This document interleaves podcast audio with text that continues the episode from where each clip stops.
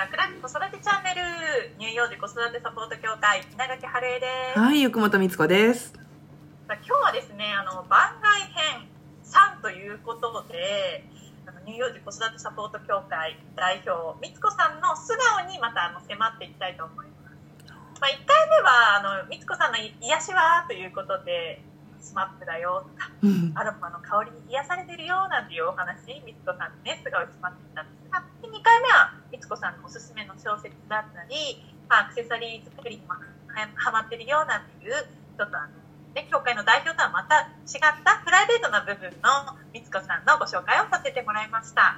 今日は、あの、この乳幼児子育てサポート協会を作ったきっかけだったり、これまでの苦労や喜びなどを伺えたらいいなと思っています。よろしくお願いします。はい、よろしくお願いします。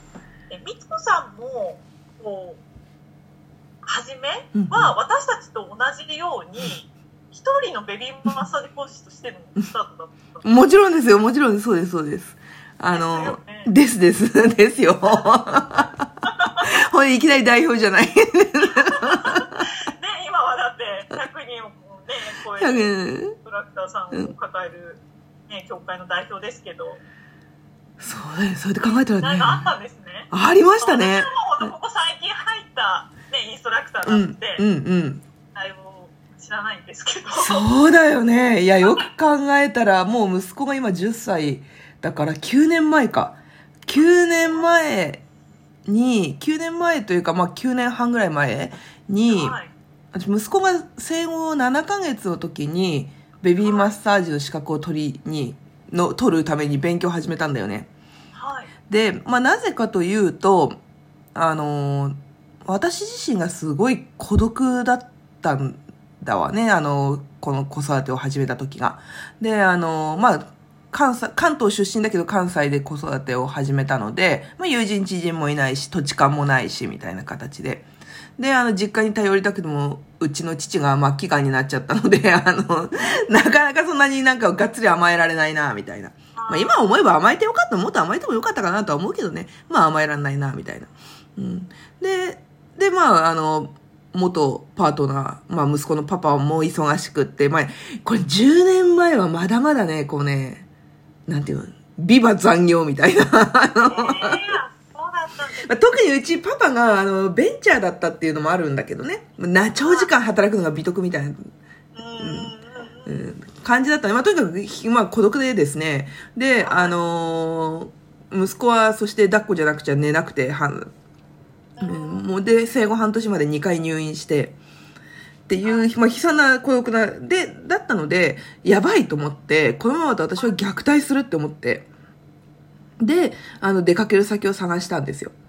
はいうんそしたら、あの、たまたまね、その時住んでた自治体さんが、2020年8月生まれの会っていうね、こう、ピンポイントの会をやってくれて。はいえそしたら、やっぱりそういうの同じように、自分だけじゃなかったってことに気がついたのよね、その場に行ったらね。あ、なんだかんだ言って、地元の人も大変なんだとか、例えば。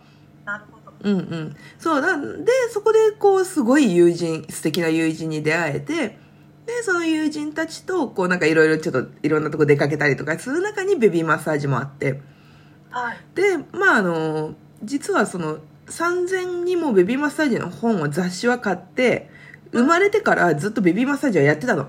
雑誌見ながら。だけど、はいはいまあ実際に、こう、そんな体験もある中で、やっぱり私も、こう、なんてベビーマッサージもいいと好きだって思ってたのと、あの、自分自身がそういう、こう、居場所作りをやりたいっていう思いがあって、ベビーマッサージの勉強を始めて、うん、1歳過ぎから教室始めたんだよね。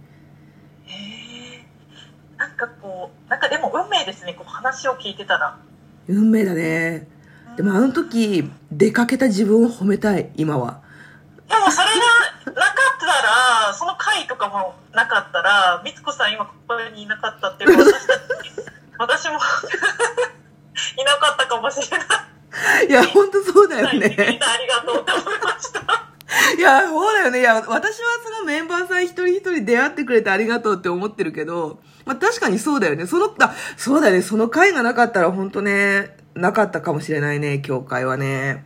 で、それがね、またありがたいことに、その会に、こうはね、なんかこう、なんていうかな、スタッフさんいわゆるこう子育て支援広場のスタッフさんだけじゃなくって発達心理の専門の先生が来てくださってていろんな話をしてくれてはいだから私その先生と個人的に連絡先交換してあのその後もそのとある大学のこう発達の研究に協力したりとか、えーこうあの勉強するための会開いたりとかっていうのもやってたんだよね。ですねうんうんうん。その方も出会ってくれてありがいとう。や本当ありがとうなのよ。それじゃなかったら、みつこさんに会えなかった。本当だよね。本当そう。本当にだからいろんなものにありがとうなんだよな。うん。まあそんな感じのきっかけですね。あうん。だったんですね。でも、うん本当にその大、いなんていうんだろう、本当に一人で、うんその一つの教室から始めて、うん大変なことだったり、辛いことももちろんありましたよね。あのね、これがね、私多分アホなんだけど、出産の痛み並みにね、忘れていくのよ。ああ、はい。ほんで、最初、教会立ち上げようってなったのも流れだったの。別にはい。何かこんなことをしたよ。大それたこと考えてなくって、教室をやっていって、教室が賑わってきたら、あ、こういう風に孤独感を感じてるママは、その、全国にいるんだってことに気がついたのね。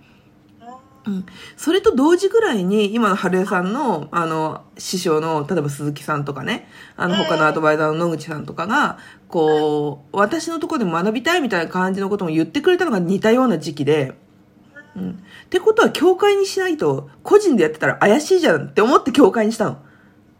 最初。うん。あ、そうだったんですね。そう、そう。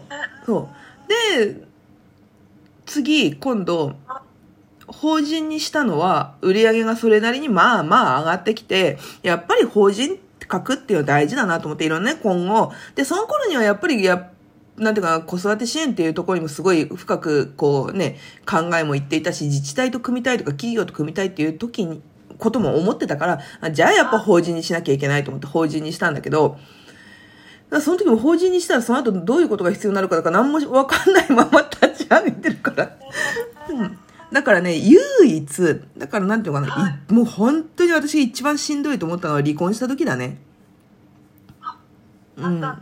そうそうそうそう、離婚した時に何が一番しんどいって、まあ経済面は当然そうなんだけど、その今までのね、あれがなくなるから、ぷそれよりね、私ね、嫌だったのはね、子育て支援っていうものをやっている人間が、で、しかもその当時のタイトルが、ブログタイトルが家庭を大切にしながら、なんちゃらかんちゃら、まあ、自分の夢を叶えるみたいな、なんかなんかそんな、そんなんね。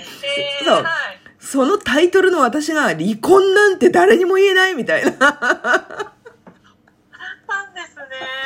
すごい思った。もうそれが一番だったな。一人で思い悩んでたことがあったんです。ああ、悩んだね。あれは悩んだね。だから、うん。支えっていうのはやっぱりお子さんとか？その時の支えは、あれだな。ビジョン。あの、つまりは、要するに理念だよね。教会の理念。それを別に正直変な言い方だけど、あの、もうじゃあ、恥ずかしすぎるから、もう嫌だから、もう教会やめますっていうことはできたわけで。変な言い方だけどさ。うん。はい。でもそれはやりたくないと思って、絶対に教会を続けたいし、そのこの活動っていうのは絶対広げていくって考えてたから、じゃあここはなんとかするしかないみたいな。だから、その Facebook にこう離婚しましたみたいな投稿するのに、文章何回も書いて、誰かにも見てもらった、これでどう思うみたいなこと見てもらったな、確か。あったんですうん。ね。あ、ごめん。話しといたかな。うん、そう。いやなんかもうまだまだこう、お話聞きたいんですけどこれ第2弾続けてもいいですか？あ、いいです、いいです。もちろん、もちろん。ぜひ、興味を持っていただけたら。お時間がもうそろそろちょっと足りなくなってきましたのでこのお話の続きはあのみつこさんの番外編4に続いていきますのでぜひ次回もお楽しみにあのこれからあのねどうしてこうその時教会のこうメンバーさんがこう100人以上、ね、増えてくるなんて思ってたのかとか、まあ、なんか私もまだまだこう聞きたいことってあの、ね、あのあるのでこの後ね続きますのでぜひお付き合いください。今日も楽々子育てチャンネルお付き合いくださいましてありがとうございました。お話聞いてよかったと思う方はぜひいいねボタンを押してください。ママたちからのご感想、質問、疑問もお待ちしております。質問は楽々子育てチャンネルの質問ボタンから書き込んでください。ポッドキャストでも放送しています。